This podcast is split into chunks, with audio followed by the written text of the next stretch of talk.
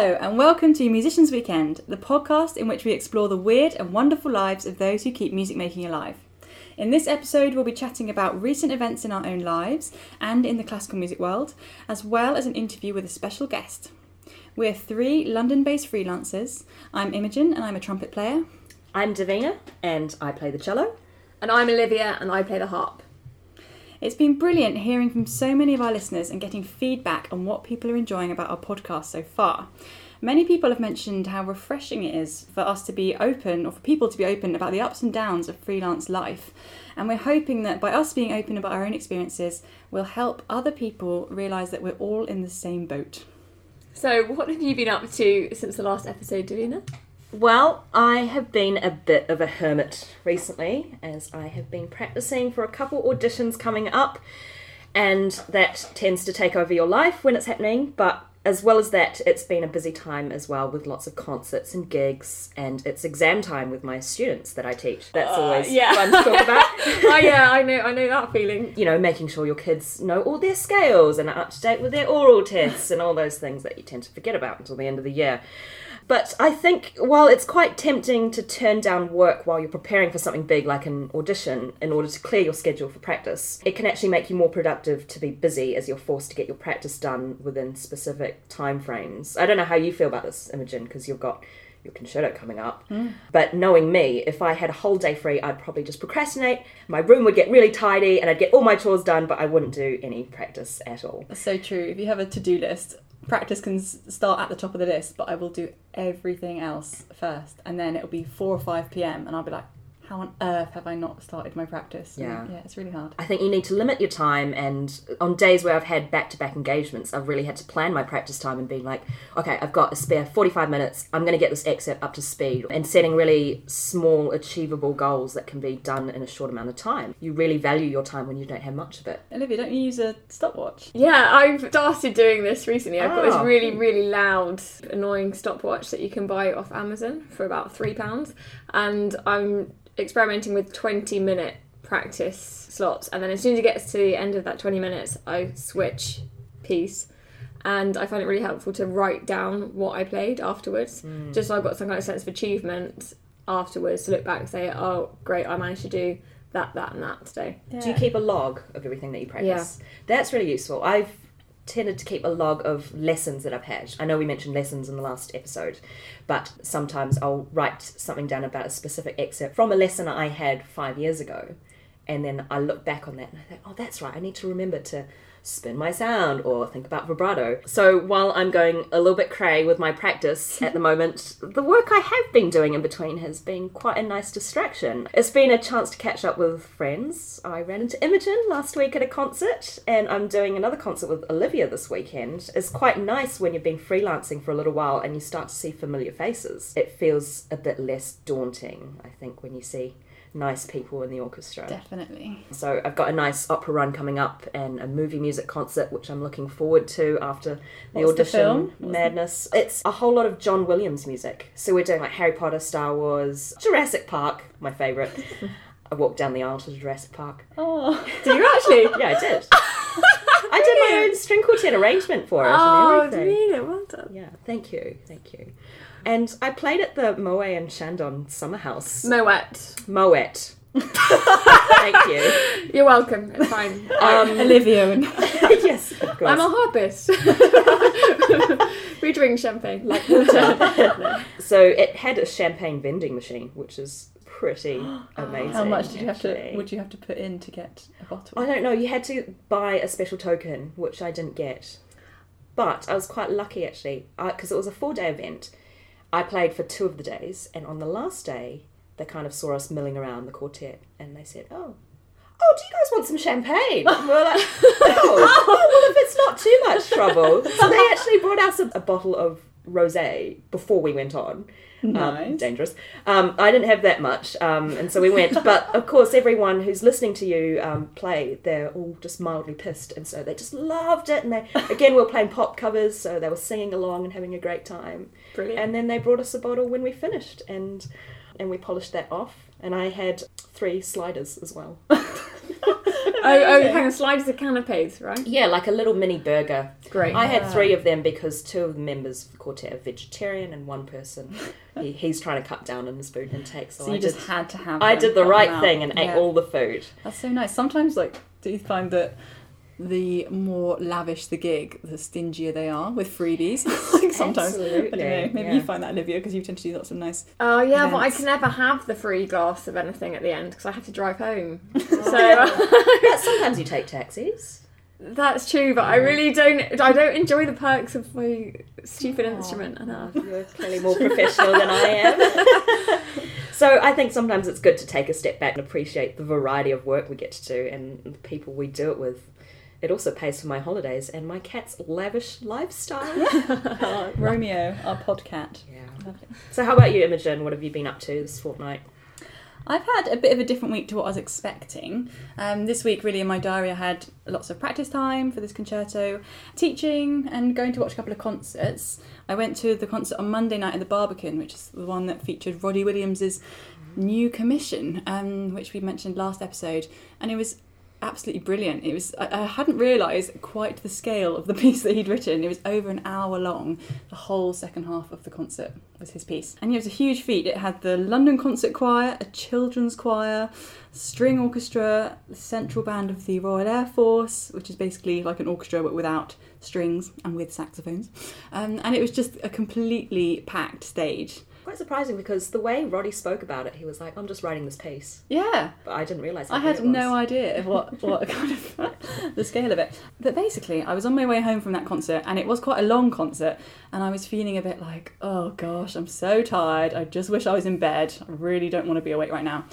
And it was half eleven at night, and I was on a bus, and I got a phone call from the diary service. Which, for anyone who doesn't know, is like an agency, I guess, that you kind of pay for, and some fixers for orchestras like to book you through that agency. You don't have to have one, but it can be helpful. Um, so I got a call from them saying that an orchestra was asking if I could do a 10 a.m. rehearsal the next morning in Birmingham. and they had some other calls out at the time, and so they were like, "We need an answer right now." And I just didn't know what to think. I was like, "Uh, uh." Okay, yes. And they said, okay, wait, so you're confirmed for that work. I was like, okay. And I had no idea what the piece was. I didn't know what part I was playing. I knew absolutely nothing. All that I had to just somehow get a train to Birmingham for the next morning for 10 a.m. So I got home, booked this train, had about five and a half hours sleep, and then had these two days actually. Um, I had to come home in between um, because I had another rehearsal, but then I had to go back to Birmingham the next day, and we did a concert. It was live on Radio Three, Oh, and it was just really weird. Actually, at the end of the concert, I was just sitting there thinking, you know, 48 hours ago, I had no idea that I would be doing this Yeah. concert. It's amazing these little bits of luck, like how you were awake at eleven thirty Yeah. because you've been to the concert, and I've sometimes had those moments, and it's normally when I'm feeling really down about stuff, and then I'll suddenly get a text or a call, and then suddenly everything's on the up, and oh yeah, everything's great, and it's all frantic. Yeah. yeah. What goes down must come up again, I guess. I guess so. and there's nothing like those three words: "other calls out." Yeah. to really spring you into action. yeah, I thought whatever it is. I mean, obviously, I really love the teaching that I do, but my playing will always take priority. So I just kind of thought they've, I've got to move them. It's hard actually because sometimes my boyfriend, who's also a musician, sometimes if he gets an exciting piece of work in or something that I think's exciting, and I'm like, oh my gosh, that's so cool, that's really great, and he doesn't seem that excited, and I'm like, are you, are you not really excited about that? And he says, well, yeah, I'm just, I'm just trying to keep some kind of equilibrium, you know, so not getting too excited when good work comes in, and not getting too down when it doesn't and it's really hard to keep Yeah. that balance but it's a good mindset to have otherwise you just live in this hugely up and down peaks and troughs. Mm. I think I'm a bit addicted to it. I think that's what I like about. Davina's smiling because she thinks it's probably just indicative of my personality, and it probably is. That's what I like about the freelance life that you can get a call and be on top of the world, and the next day feel absolutely crap.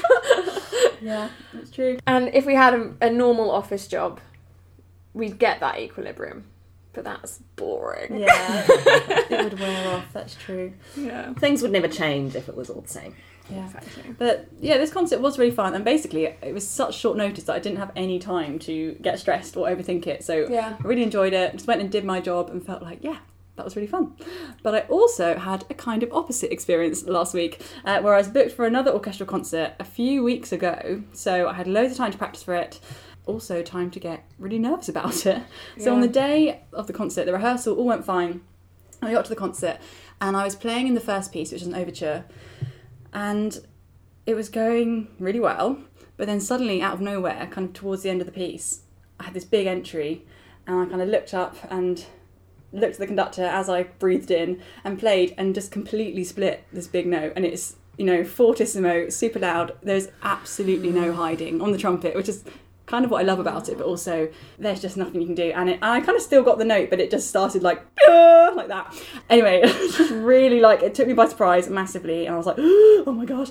But I still had a couple of other entries to go after it, so I was like, right, can't let it affect those. I'll just carry on. Anyway, th- then I was happy with how I played after that. But then I came off stage and I was absolutely gutted.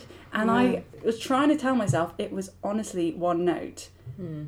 But I was just somehow let myself get so, so low. I think the bad things always stay with you more than the good things. Yeah, it just Yeah. went so madly out of control, and I was I basically wasn't in the next piece, so I had all this time waiting around, and I went for a walk outside, and I was close to tears, and I was thinking, who can I call? Like, I want to call. It sounds so lame, but you know, I want to call my mum, and just because I want to tell someone like this went so badly, I don't know what to do, and I, I kind of thought, oh, I can't call her because all she'll say is. I'm sure it wasn't as bad as you think, and you've just got to go back and do the next piece. But it just got worse, and I was like looking at my car in the car park, thinking, "What if I, yeah, what if I just Done a- leave?" done a runner. and I just got so. And then I was thinking, what other job could I do? Because I don't. I'm not kidding. And I, I am serious. This was one note. And honestly, if that if that note had been right, I would have thought the piece was an absolute triumph. I would have thought I played really well.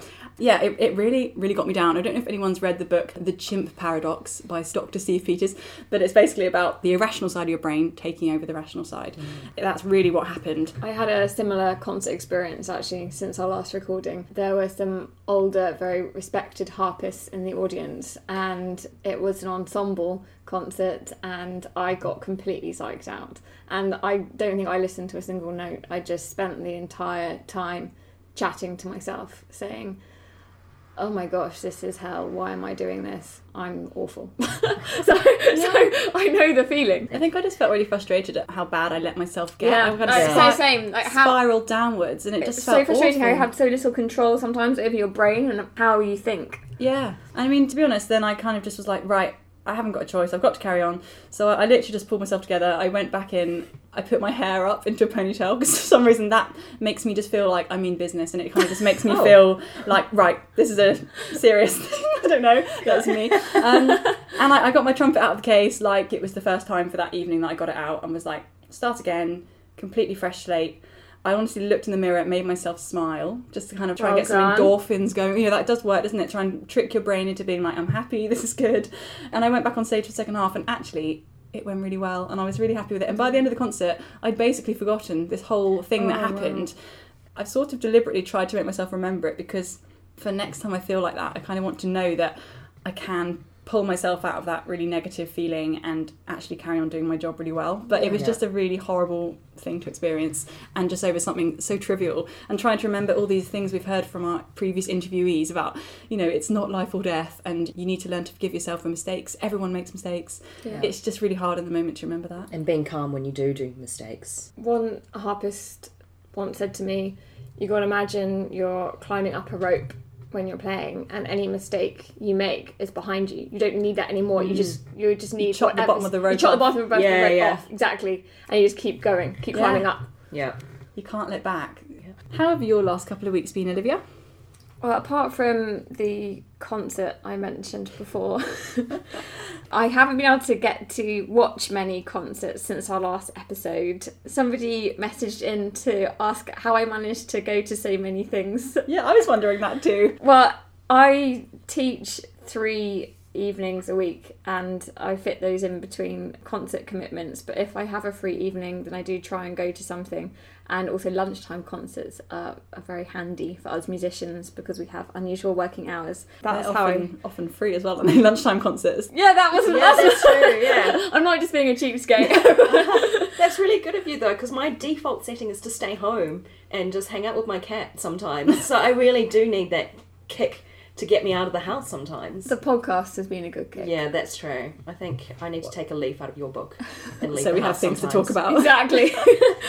I have been listening to some things though while I've been doing lots of driving with the harp. I listened to Phil Venables' debut CD, Below the Belt. Phil is the composer behind the critically acclaimed 4.48 Psychosis that was produced by the Royal Opera House this year and uh, a couple of years ago when it first came out. And um, his music is very visceral, violent, and he deals with um, themes of sexuality and politics. And I'd highly recommend that disc. Sounds like a very intense car journey. Uh, yes, it was, and I frequently got uh, shocked because I had the volume up too high in the quiet bits, and then suddenly I'd hear the sound of a cricket bat slamming um, a punch bag. That's one of the pieces, one of the sound effects created on that track. But I'd really recommend that disc.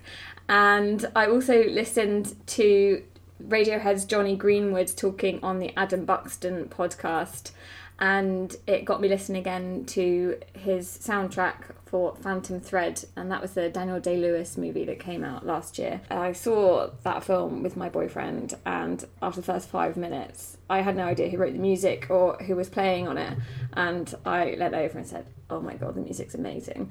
So I'd really recommend listening to it. It was recorded by the London Contemporary Orchestra and it's super romantic music. Jonny Greenwood was saying that he'd conceived the score originally for small ensemble to be played live in the cinema, but um, the producer wanted more and more strings added, so it got a little bit bigger. Um, it's very close contact mic effects for the strings and muted piano and it, it's lovely so i'd recommend that soundtrack. And also since our last podcast i met up with a musician i met via instagram which is i thought was quite a fun modern interaction and i thought i'd share that with you. I run a project called 15 second harp where i play 15 second compositions and post them on instagram and a flautist called Daniela Mars uh, found the project early on. She's been following me for a bit and she messaged to say, could we play some bass, flute, and harp 15 seconds together? So, Bass we- flute. yeah, so she came over from Paris. Wow. Yeah, and um, we had a really nice time together. So, I'm going to be posting those. So, Ooh, feel free to check, check those out. So, this fortnight in classical music news, the Classic Brits were on Wednesday, the 13th of June. We thought we could mention a few of the big winners. The best male artist was none other than Sheku Kanneh-Mason, hot off his performance at Harry and Meghan's wedding. I don't think we can go one episode without mentioning him. No, We- not possible. Yeah, not possible, but I think with good reason. We like him in this podcast. he also won the Critics' Choice Award. The best female artist went to Renee Fleming. Dame Vera Lynn won the Lifetime Achievement Award, and special recognition went to Sir Andrew Lloyd Webber. I'm just it- laughing because this same list could have been reeled out in like 2000.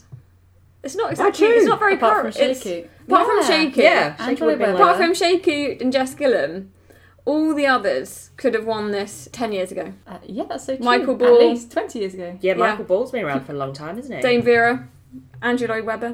That's true. I mean, I did hear Michael Ball talking on Radio 2 the other day before the awards. He was really worried he wasn't going to win best group or whatever. I think it was an audience vote. Hmm. But he was interviewing Myleene Klass and she told him to chill out. Go, go Myleene. She was like, You've got to trust that the fans will do the right thing and vote. And they did. So, congratulations to all the Michael winners Ball. there. There were a number of classical musicians who received Queen's Birthday honours recently. These include Dame Kiri Te Kanawa. I'm saying this with a great sense of New Zealand pride. She was made a Companion of Honour, which is highly prestigious. It's restricted to only 65 people at a time. 65 living people, is that right? I imagine so, yeah. So Yeah. Maybe a you die, then you create a vacancy. but uh, I mean, that includes Evelyn Glennie and Oh. Sir Mark Elder. So very, very prestigious award. Other recipients: composer Thomas Adès. Got a CBE. Composer Debbie Wiseman. OBE Gillian Moore. She is the director of the South Bank Centre. She was awarded a CBE. And the Royal Philharmonic Society's Rosie Johnson was awarded an. MBE. I read a newspaper article this week called Hell is an Audience. Obviously, about how noisy and distracting audiences can be at concerts and theatre shows. I definitely feel this myself a lot because I think I'm quite intolerant of these things. Um, I something I would like to change about myself, but I just latch on to someone if someone is sniffing loudly or Yeah. flicking the pages of their program or something. I just find it so hard to ignore it. Unwrapping sweets. Totally. Really crinkly wrapping. And this this woman who wrote the who wrote the article just said one reason I go to concerts is to avoid distraction. You know, you're free from emails, social media updates, and there's no need for small talk or annoying interruptions. Peace, surely that's not too much to ask. What do you think though about concerts like, say, the multi-story orchestra? They're held basically outdoors in the car park in Peckham, and the overground train goes past, and so you'll be in the middle of like Beethoven's Pastoral Symphony, and then you hear the train go, right, right in the middle. I like that. I like I like train train I the atmosphere- train It's good. Yeah. I think I, what I find hard is like you know in say the Albert Hall or Festival Hall, and there's a symphony, and then at the end of the first movement, it's like half the audience has developed bronchitis during the piece, and everyone just has to like cough their guts oh, out. Oh, it's the worst it's thing just- though when you've when you've got a cough welling up and you're like, I know. where can I cough? But it feels like people who didn't need to make any noise suddenly feel they have to really go for it, and it. yeah. I don't know. It's, it's just kind of can ruin the atmosphere a little bit. I think I'm quite good at giving the evil eye. If some if it's hap- if somebody's behind me doing it, some talkers, if there are people muttering, I give them at least three looks, and I'll turn my whole body around to Yeah. make sure. Yeah. And then um, if they're really annoying me, next stage is with a smile, say, "Can you be quiet, please?" Very good, very tactful. I mean, I've silently offered tissues to people in concerts Great. when they are sniffing. Great one. Or sometimes I have kind of like reached over to gesture and asked them to stop conducting with their hands. Or people just do mm. people just do things which are just they don't realise they're doing it perhaps. So you don't want to be too abrupt and say like, can you stop that? You know, because they might not even realise they're doing it. I think if you can do it in a nice way and kind of gently and, and smiling, very British, if you can say, please, please could you stop? Then I think you think it's okay. But I really, I really struggle to not be distracted. I know, and I do feel bad because obviously I don't want to annoy people if it might be like their first classical music experience. You know, it is Yeah. important to to be kind of generous with with other people around you, just in case you're not used to it. I think really just be considerate, you know. Don't do anything super annoying. And if you'd feel more comfortable waving your arms around at home, then maybe just keep it for home. Now, for our last piece of classical music news. Scientists at the Institute Marquès in Barcelona studied the mouth and tongue movements of over 300 unborn babies aged between 18 and 38 weeks and played them a variety of different music. 84% of babies who were played classical music caused the greatest level of reaction compared to only 79% of traditional music and 59% of pop music. I wanted to read this one out because I'm one of three children and I'm the only one who's mm. into classical music. Me too. And I only found out a couple of years ago that my mum, because I was the eldest, she had more time on her hands, played classical music to her belly when she was pregnant and had classical music playing on her Walkman or some kind of Oh, mini yeah, disc yeah, thing yeah. during the birth because that was a trendy thing to do. And failed to ever tell me this until like two years ago. I said, Surely, mum, this is why I'm the only one who's into classical music. And she was like, Nah, nah, I don't think so. Oh. But I have to say, I don't think it's coincidence. I think so it could probably be why I'm the only musical one. So it Yeah. stimulates the babies the most then. There's that kind of music for some Well, reason. We'll have to see what happens with um, Amy Harman's baby. Oh, with all that bassoon playing. but the baby's not a fan apparently. That's, just that's kicks- true. kicks Will she continue kicking and kicking and screaming afterwards?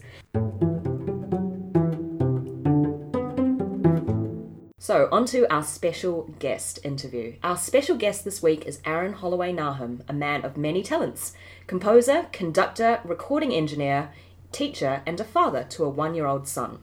He's one of the founding members of the Riot Ensemble, which specialises in contemporary music, and have given performances and premieres of many new compositions both in the UK and abroad. I'm especially thankful to Aaron for making time to sit down and chat with me. I managed to catch him the day after he got home from Budapest, where he was frantically trying to dry his laundry in time for his trip to the States the very next day. So, have a listen. Do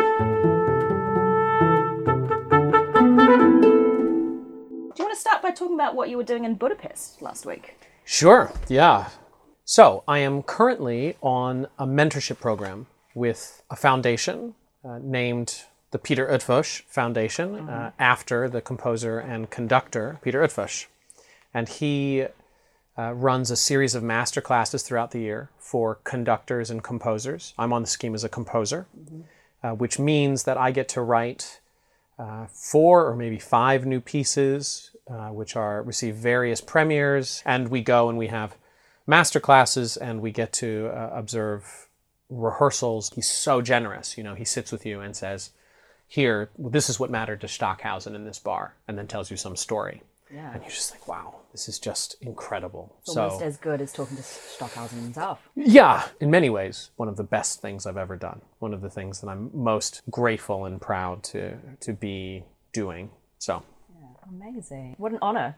um, so, what made you think in your musical past that contemporary music is your thing? What made you want to be involved in its creation and curation? And with that in mind, how did you start up the Riot Ensemble? so I started my musical life as a singer, actually, and it's actually quite rare for composers to start as singers. Not unheard of, but but reasonably rare because you don't get exposure to the orchestral repertoire, to uh, a lot of chamber music. You grow up singing in choirs and musical theater. I did a lot actually, and I was actually wanting to arrange pop songs for my a cappella group. Um, I did sing in an a cappella group in at university called Freshman 15. But my choral teacher at that moment must have had some plan because he gave me I, I asked i said i want to do some arrangements for the a cappella group. How could i get started? And he gave me walter piston's orchestration book which has nothing to do really with arranging for voices but which completely turned my life upside down. Up to that point i had thought i'm going to be a singer. I want to sing in musicals or be in an op- or be an opera singer.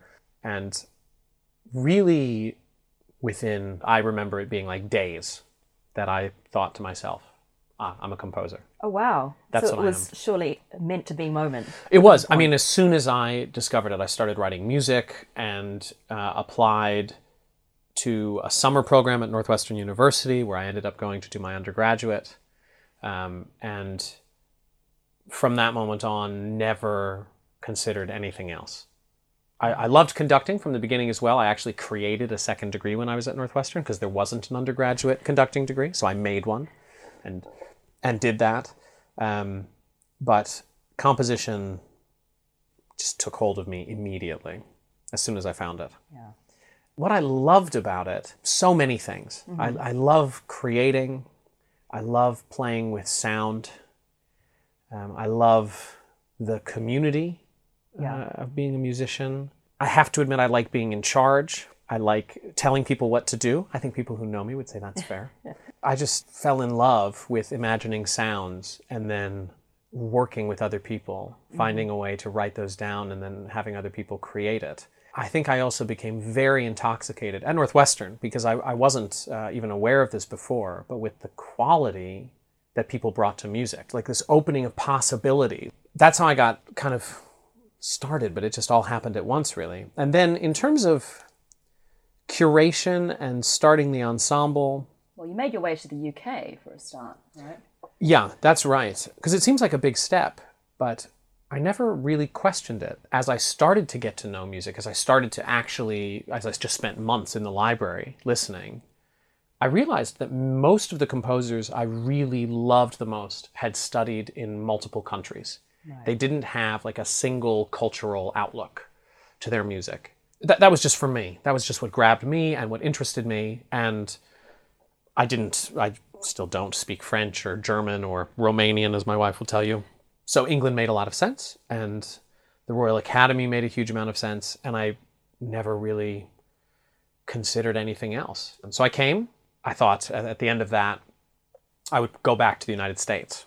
Uh, but instead, I spent a year as the student union president at the Royal Academy of Music, and then accidentally met my wife. Uh, and at that point, uh, had also been introduced uh, to Julian Anderson and got into a doctorate program at Guildhall with him.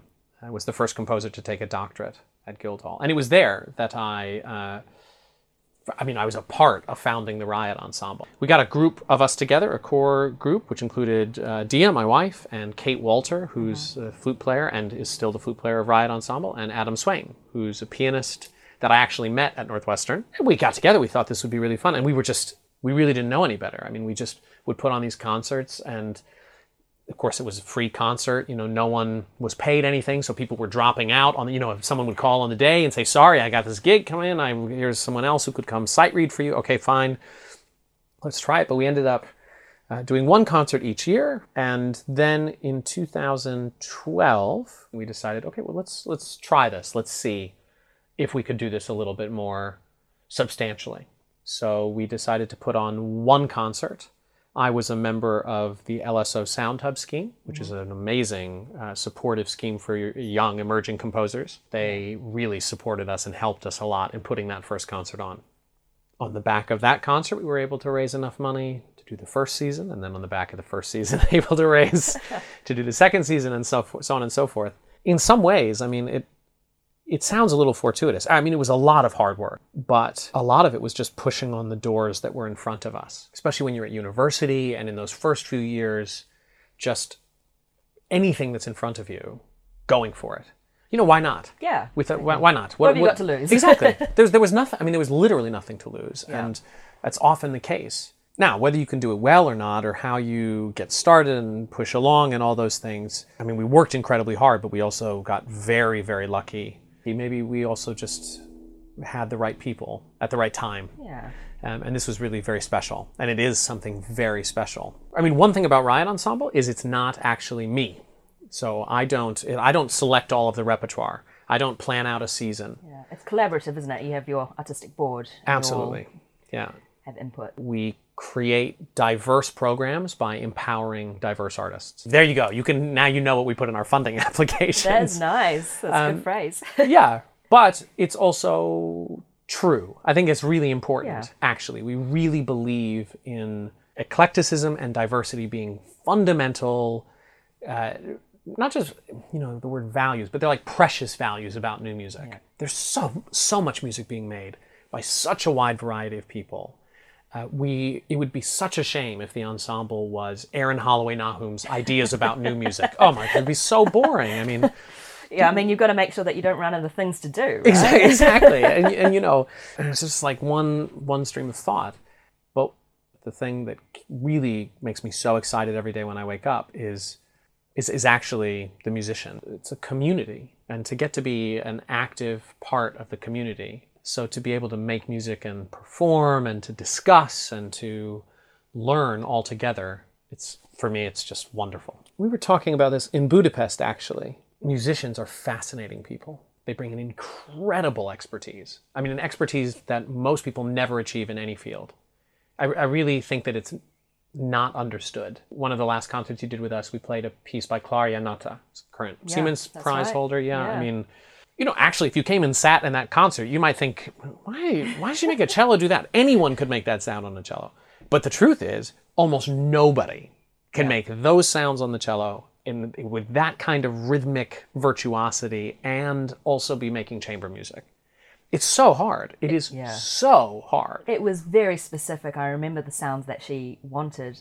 And when she turned up at the rehearsal, mm. I think we had a rehearsal with just the three of us performers yeah. and her and she knew exactly what she wanted, how everything was supposed to be played. And it was then I thought, now I know why you're side with Peters. yeah, I mean, Clara's an absolutely amazing composer. Her imagination is incredible. Of course, there's some specialist aspects about it, but you could give this score to really good players and they would not come close to playing it. Yeah. It's so precise, so difficult, uh, that's not the point of the music. It's not the point of Clara's music that it's hard, but I think just the again that that feeling at the beginning of how is this possible? how you know sometimes I really sometimes when I'm conducting, which can be dangerous, I you know we just did the double concerto, which is a yeah. massive piece by Elliott Carter, extremely difficult piece. The the ensembles are playing in different speeds, and you know seven against five, and and there were many moments in rehearsal where I'd be I'd be rehearsing something, and they'd really I mean they'd play it, they would really play it, and I would just think, how have they done that? How how is this?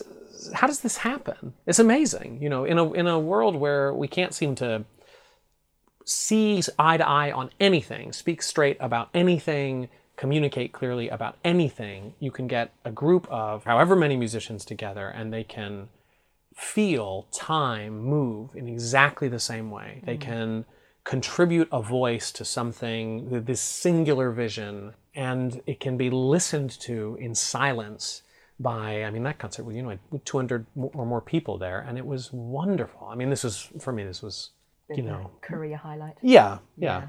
Certainly till now. We- I'm sure, I'm sure we'll top it. That's a, it's a good message for life, isn't it? Mm. You know, collaboration, working together, and pushing what is possible. Yeah. That kind of leads me to the next thing I wanted to ask you. I mean, we've mentioned that contemporary music is just so diverse mm. and it encompasses so many different techniques, sounds, possibilities. What do you say to people who are so quick to dismiss an entire genre? What suggestions can you give to new listeners and explorers? it, it's a such an interesting situation because there's nothing I love more than discovering new ideas. There's nothing I love more than hearing a sound I've not heard before. Uh, you know, I love to be in a concert hall and hear a sound and think, how, whoa, how is it? Whoa, whoa, whoa, who's doing that? I love music that surprises me, things that that suggest that there are ideas and thoughts and possibilities that I haven't imagined yet. And so it's it's very far from my own experience that people don't that, that you would that you would be like, no, I just I just want to hear Schubert. I love Schubert. Yeah. I adore Schubert. I listen to Schubert every week. But I wouldn't only ever want to hear Schubert. Mm. I think the first thing to say is it's not like it doesn't have to be your whole diet. Sure. You know, you don't have to like you don't have to if you like pizza, keep eating pizza. You don't have to just stop doing that altogether and uh, you know only eat kale. only eat kale. and let's let's be very new music is not kale. I you know I was just thinking to myself like for me new music is carrot cake.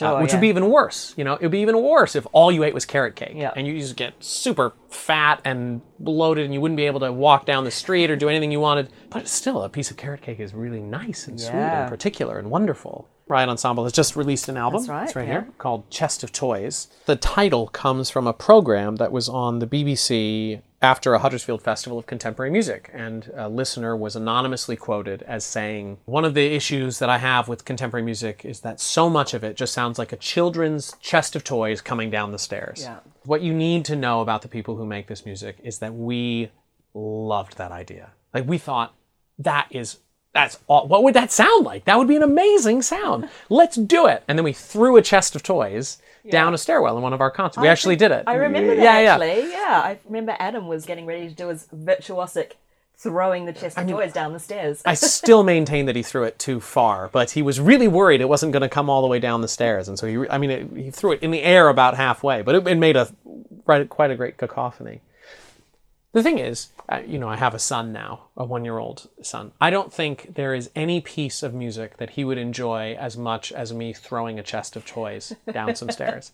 And it's true. I mean, a lot of musicians teach five-year-olds, six-year-olds. You know what? They, they like to make sound. They like to hit things and and it's you spend a long time as a musician being taught there's a right way to make sound. This this is the right sound for a cello to make. Yeah. This is the correct sound for a violin to make. This is, you know, a sound an oboe makes, or you know, whether whether you're a musician or just a casual listener, I would just encourage you to think about why does music have to be X? Why does music have to be Y? It can be so many things. One of the experiences I love to have at a new music concert is the thought I didn't realize music could do that. It's especially important today because, well, at least after the election in the United States, there was so many think pieces about uh, we, we just live in our bubbles and we don't contact people who don't think like us and we don't do a good job of communicating. And then, ah, a concert of all Brahms, wonderful. A concert, you know, of only X, a concert of only Y, even if it's something great. Yeah. It's just fascinating how much we, we adhere to that in our artistic consumption. Yeah, we box ourselves in, I Yeah. suppose. Well, we create a wall. Yeah. We create walls, and then we don't think about what's past those parameters. Yeah. We walk into a room and we think, wow, this is a nice room. And we never think to walk out of it. Hmm. You know, when you walk into a room, what room do you walk into? The first room in the house, the easiest room. Yeah. And you're there and you don't even think, what, what else is here? You're just there. And maybe there's a lot of nice things. It could be a very beautiful, wonderful room that you're in, but it's not the only one. I can tell you this much if you, whatever your background is, if you come to a Riot Ensemble concert, you're not going to have a bad time because we have so much fun. Do- I mean, we throw chests of toys downstairs, Yeah, and we, you know, we drink wine and we have a discussion around the music and we play some music and then we hang out and talk, and it's it's great. It's wonderful. Yeah. Why not open your mind? Yeah. In our podcast, mm-hmm. we have a segment where we talk about weird gigs. Weird gigs. Okay. And are there any concerts that really stick out in your memory? I'm just thinking, is, is there anything that really phases you anymore? I suppose because you get so used to expecting the unexpected yeah. in what you do. there are definitely things that surprise me. I've said I work as a recording engineer. And in some ways, it's been through that a rediscovery of old music that I find so surprising. I first started listening to Schubert again about 18 months ago when I was editing a piano album. And I was editing a piece. I hadn't even looked at who the composer was. And, and I got halfway through it and I thought, this is an amazing. What is this? oh, it's of, it's a chorus. Of course it is. Um, and, and then I just dove back in. In terms of like a really, you know, strange gig, I will never forget with Riot Ensemble, actually. My brother in law, so my wife's sister's husband, his parents were in town from New Zealand. Oh. And we and, and it just happened to coincide with a Riot Ensemble concert. We were performing text scores of Pauline Oliveros. Oh, yeah. And so they came into this bar in Peckham, and it was a Sonic Imperfections night. You know, for the first 12 minutes, we played a piece called Rock Piece, where all of the musicians just tap rocks together. And th- I mean, there are instructions about how you do it. You're trying to tap a rhythm and to and to fi- to f- actually not to fit in with anybody else. But the look on their face of pure joy Oh. as we did it was nice. was was it, I mean it just uh, was so wonderful. This was a weird night. We were firing off cap guns and playing toy pianos and shouting and Pauline was a composer who was so open to sound and to what came at her and what you could create. And I'm I'm just sorry that we never got to make those pieces with her. I have to say. Because we love i mean i just i love performing them. I also i mean I, I mentioned i was a singer and a very bad pianist but i don't perform. But her music invite i can perform in her music. And for me that's that's special. That's something i really love. So, as you mentioned before, there's many different things that you do. Um, recording engineer, Yeah. composer, uh, conducting, teaching. So here in the UK and also in Germany. yeah that's right And you became a dad to Ezra, as you mentioned. yeah How do you manage a work-life balance? Well, that's interesting. You could ask my wife whether I do manage a work-life balance, and I mean, you could ask you could ask me the same thing. Really, um, you learn as you go. I would say I'm blessed to have a lot of capacity. You know, I, I haven't worked at that. I just, when I when I was at Northwestern, I slept four hours a night. That's just what I needed. I was just, you know, that's that's nice. That gives you a couple extra hours in the day, and I love to work. I love to be planning things and writing and recording and editing, you know, all of these things. I take an energy from the fact that I'm doing different things all the time because I don't ever get tired of them. You talk about like writer's block with composition. I don't really run into that because I don't have enough time to write all of the things I want to write. Yeah. So there's oh, I'm always having to stop before I'm finished. And so there's always something there when I come back. We were talking a, a bit before about variety Yeah. and how you don't just do one thing, but it inspires you to do other things as well. Oh, and that's and that's exactly. I mean, like this, you know, like I was talking about Schubert, and you do this recording of Schubert, and of course, this informs your composition, and of mm. course, it informs your conducting, and it informs your teaching, because you have all of these things connecting to one another in a way that's real. For me, has a real synergy, Yeah. and and gives me energy. So all of these things give me energy to keep making as much as I'm making. It's a lot of hard work, and it's a lot of uh, I I st- I'm really disciplined about my time and very careful with where I spend it. And I'm highly organized. I wasn't always, actually. I had to learn because you have to be if you're going to run an ensemble, if you're going to conduct, you you know, if you're going to be a recording engineer, you have to be highly detailed, highly organized, and you just learn those things. It's a muscle. You Yeah. know, you know. You, you don't have to do everything. You do the things that uh, you find meaningful. And I, I think that's part of it. I think if you're a composer, a, a lot of composers that I talk to and that I start to hear from, they think they have to start an ensemble. It's like, I have to have an ensemble if I'm going to be a composer. I have to conduct if I'm going to be, because uh, it's just what, com- what composers do. Now, it's difficult because as a composer, you don't make money as a composer. Ah, okay. Well, heads up, heads up, friends. Uh, you know, you shouldn't count on uh, just sitting in your studio and writing music. You have to find the things that allow you to make your work. But if you start an ensemble because you think you have to, it's very unlikely to work. It's too much work. It's too much energy. uh, It's too much like pouring yourself out. It's kind of the wrong intention, isn't it? Everyone's path is completely different. Yeah. You've just got to find your own way. for me, I've arrived at this point just because I've been open to things. I've caught a number of really fortuitous. I keep I keep saying that word fortuitous. Um, they seem that way in the past, but I've just I've I've really it's the people. But I was just like, oh, record, yeah, why not? Yeah. That sounds that sounds great. Gotta do it. Yeah. And I suppose it seems fortuitous because you're not always setting out for these things. Yeah, And then it just feels like you've kind of fallen into this, but you're just really making the best out of the situation. yeah. I'm just working hard, talking to musicians, and normally this isn't a conversation where a musician is actually saying, I want to. Uh, I want to go do something else, but what would I do if I didn't do music? What would I do? I would. Uh, I don't have any other skills. For for is like is like a really common feeling among musicians, and it's just crazy, because you think, no, no, no. If you're a good musician, you have discipline. You have the ability to work in teams.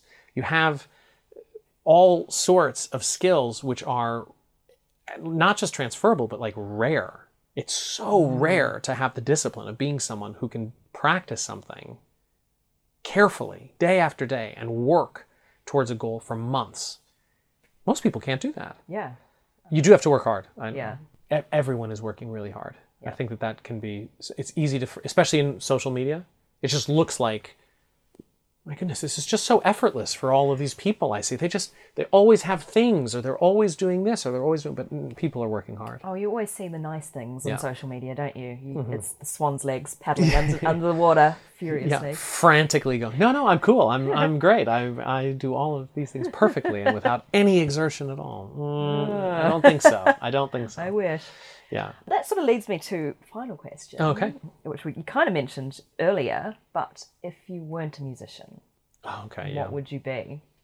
I really love chess. I'd love to have been a chess grandmaster. I Really? mean, that would be that would be a very different life. But um, I, I could see myself, depending on how things go over the next five, ten years, perhaps getting more into uh, administration and organization of an ensemble. I could see myself one day wanting to be the president of an orchestra, or um, you know, if Riot Ensemble can become big enough, then that's a that's obviously a job I want to be the chief executive and the artistic director.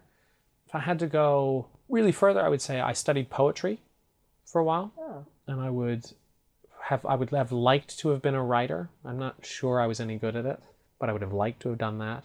But say you pursued that the same way that you pursued your composing, Hmm. Yeah, it's possible. Yeah, then who knows? You could be Aaron Holloway Nahum, the poet. the poet or the poet.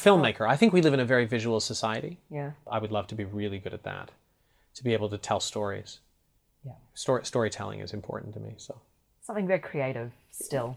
yeah, I mean, I wouldn't, um, I, d- I don't really have the skills to comb an Excel spreadsheet for mistakes. you know, but I know people who, who do it passionately and do it really well, and it's, it's wonderful to me because I, I really I don't have that skill. We need those people Yeah. though, and we need to work with those people. so- Absolutely, yeah, because we all bring something new to the table, that's right. don't we? Mm-hmm. Oh, great! Thank you very much. Thank you very much, Davina. This. I love talking about these things. So Oh, great. thanks for having me.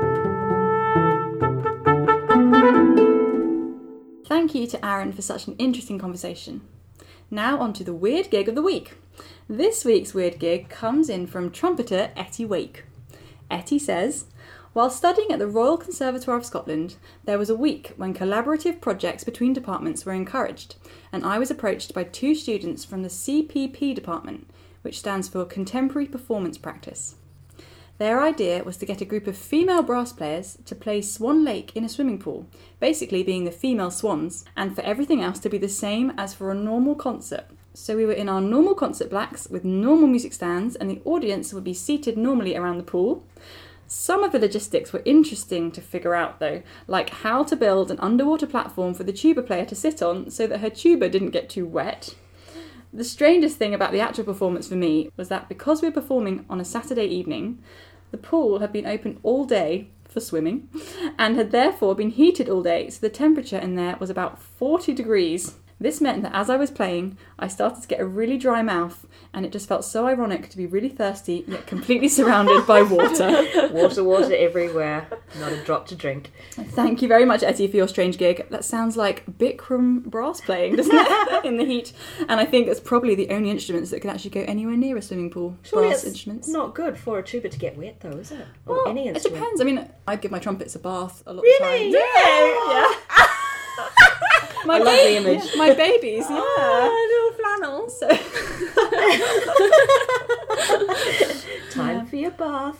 Oh, that's Actually, so I, time. I, I need to give my harp a wash. My how do you give a How half do a wash wash? your harp? Well, I need to get some soapy water because the, my my jeans make a mark on it. Oh, my jeans make a mark on my cello. Yeah. yeah, yeah, on Ah. the side from my knees. I mean, it depends how much chlorine is in the water. That probably isn't so good for Oh. for the brass. I don't know, but it's quite. There are some really contemporary pieces of music which require you to use water and put your bell of the trumpet or whatever into some water, and the sound effects yeah. are quite cool. But we're not those type of instruments that if it starts raining on an outdoor gig, we we run away like you guys. Like us. Yeah. oh, it's really I have had a composer ask for um, the harp to be wiped with a wet finger. Oh. And actually, I mean, I I thought it was really funny at the time and a bit gross. But I think it's some kind of string effect that can be made from doing it. Oh. And then actually, I accidentally found that um, a wet cloth being wiped on the strings makes a really cool squeaky sound. That was after Ah. I had a, a student with a wart play. Oh. so you wiped your heart. exactly. And, And then like, like, oh, this is a that's a cool cool sound. effect. You should tell Aaron. He'd be really interested in that. Now for some upcoming concerts. Something that I would really like to go to is a new opera production by the London Sinfonietta. It's called Cave and it's a collaboration between the composer Tansy Davies and the writer Nick Drake and it stars tenor Mark Padmore, mezzo soprano Eleanor Mitchener and it's directed by Lucy Bailey, conducted by Geoffrey Paterson. It's being shown in the recently opened space in Surrey Quays area called Printworks. It's on between Wednesday the 20th, so when this podcast is released, and Saturday the 23rd of June. I found out about this concert on Instagram. If I'm unsure of what's going on, I often like, go on Facebook and just check, like click on events, and then I can mm. see You can I see what's going on around see what's you. going on around Yeah. me. What your friends are going to.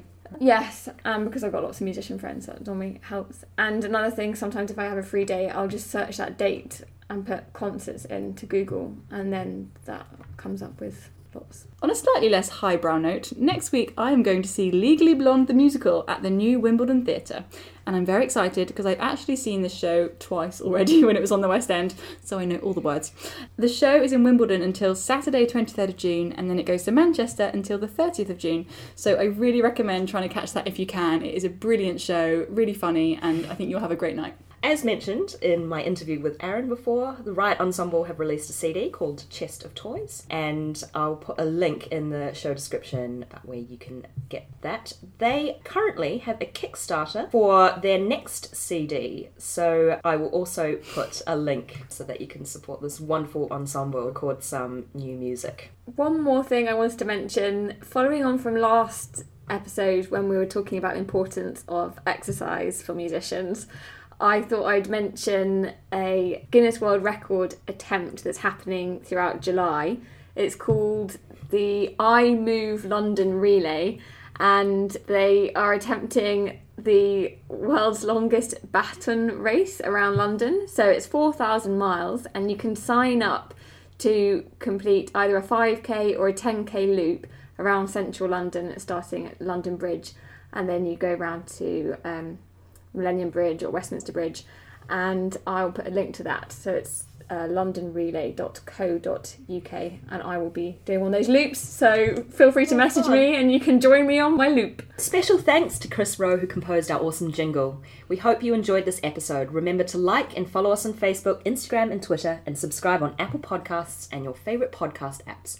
If you enjoyed this episode, please send it to a couple friends and spread the word. And if you really liked it, leave us a review on iTunes. See you next time. Bye. Bye. Cheers.